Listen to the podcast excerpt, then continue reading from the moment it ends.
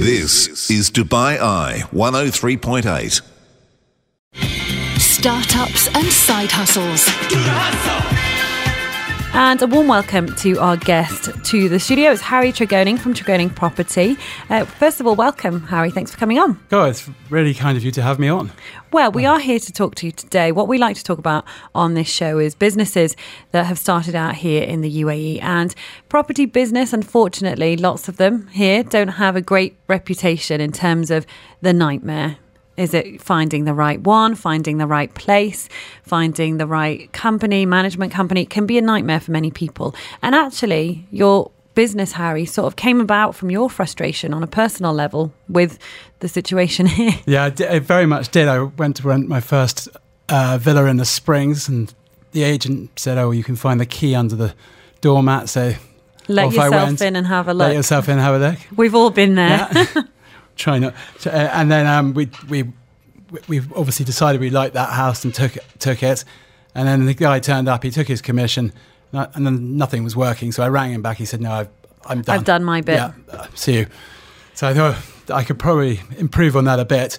And there are some excellent operators in the market. I just had a bad start, so I thought I could take them on a bit. Well, you make a valid point there. Um, you know, that there are lots of good companies in the market, but there are lots of bad companies in the market. And I guess coming into to, to, to a saturated, perhaps, market, tell us what it was like for you to set up a property company here in the UAE, because it's it's quite different to other parts of the world. But it is different. But it, first of all, you I suppose you have to find a sponsor, and your sponsor here has to have passed an exam. So he has to be a local, and he has to pass the the uh, the uh, RERA exam, and then and then once you found him, you put together an onshore company formation. Sadly, we can't go down the virtual zone route, and so you, can, Harry, but this is about you, not us. So you carry on. well, maybe we, maybe we can. But here you have you, you have to have a sort of onshore presence. Um, but so so then we get then you get going with the ov- ov- uh, the normal uh, formation of a company through the DED, and away you go. As soon as you you then get uh, registered with RERA, and then you have to pass your own exam. And and when you started out, Harry, how many people were working for you? Were you sort of one man band, or did you employ? pe- I did a people partnership originally, and then we we I decided to go on my own Yeah. after about three years of that, and now we've been up and down in numbers a bit um, because it quite often takes the same to manage the, the non-effective members of your team as, as the more effective. So we're we're down to sort of about three or four at the moment. And what what are some of the benefits, I guess, of, of, of being your own boss now? So this is, you know, you were frustrated, you spotted a problem, you decided you could fix it. What what are some of the good things about being your own boss? We're going to come to the bad things. I think the positive things is you can you can set your own standards. Yeah. very much about what you your expectations are, and also your boundaries as well as where you work.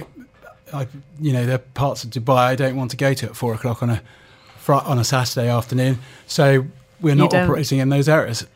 And and and tell me about some of the downsides because we have lots of people coming onto this program and you know their business is now the dream it's successful it's doing well but there are some downsides when when the buck stops with you as well. Uh, the downsides is you never get away really.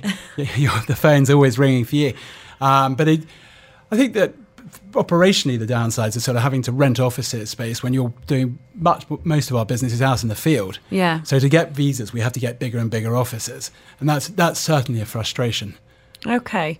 Um, tell us a little bit about um, your your thoughts in terms of the new regulations, in terms of the property industry, alongside the fact that now we're seeing, you know, the new long term visas. I guess for someone who's in the business of selling houses and renting, um, the more and more people feel comfortable and settled here, the the better it is for you. Yeah, very much so, and it's it's actually working really well.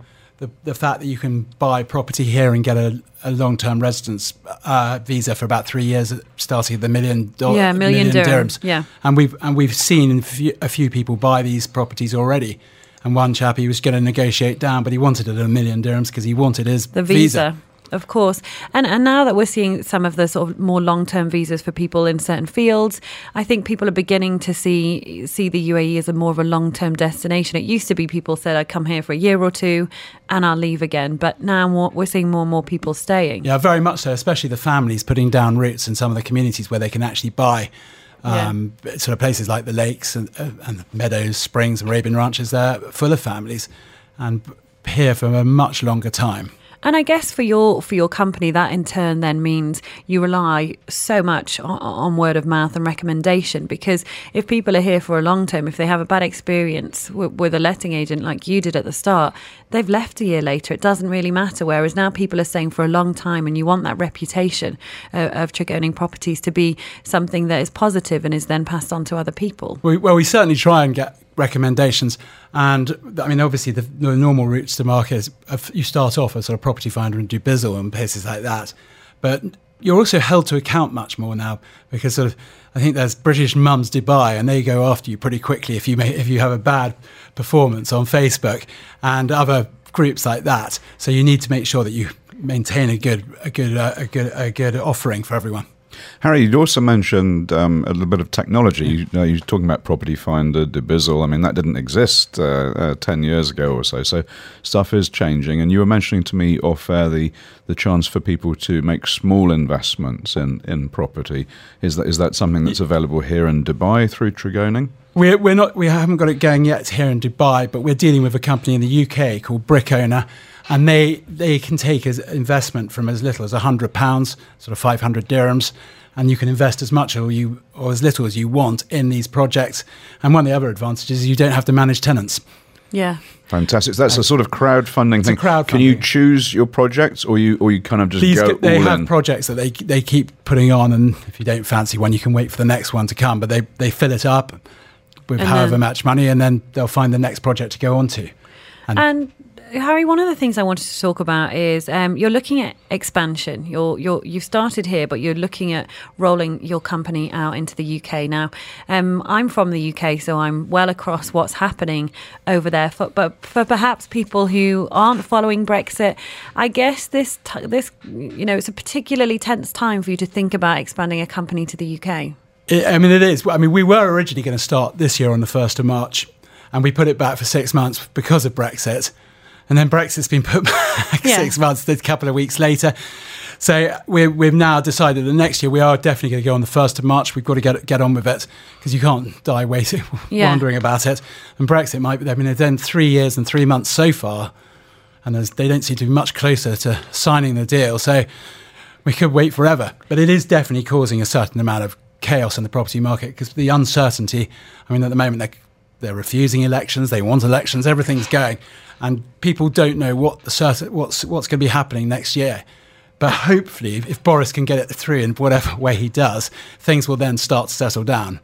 And the uncertainty is what could cause you a bit of damage because people can feel reluctant to sell or buy at the moment Yeah. because of the uncertainty. They don't know if they're suddenly going to be devalued in the property market. People are thinking, "Well, I might sell now, but my house my house might be worth less or it might be worth more, and I don't know what to do." And that can be kind of uncertainty is actually quite dangerous. Yeah, I mean that's always a sixty-four million dollar question you're asked: Is my house going to make money or is it not?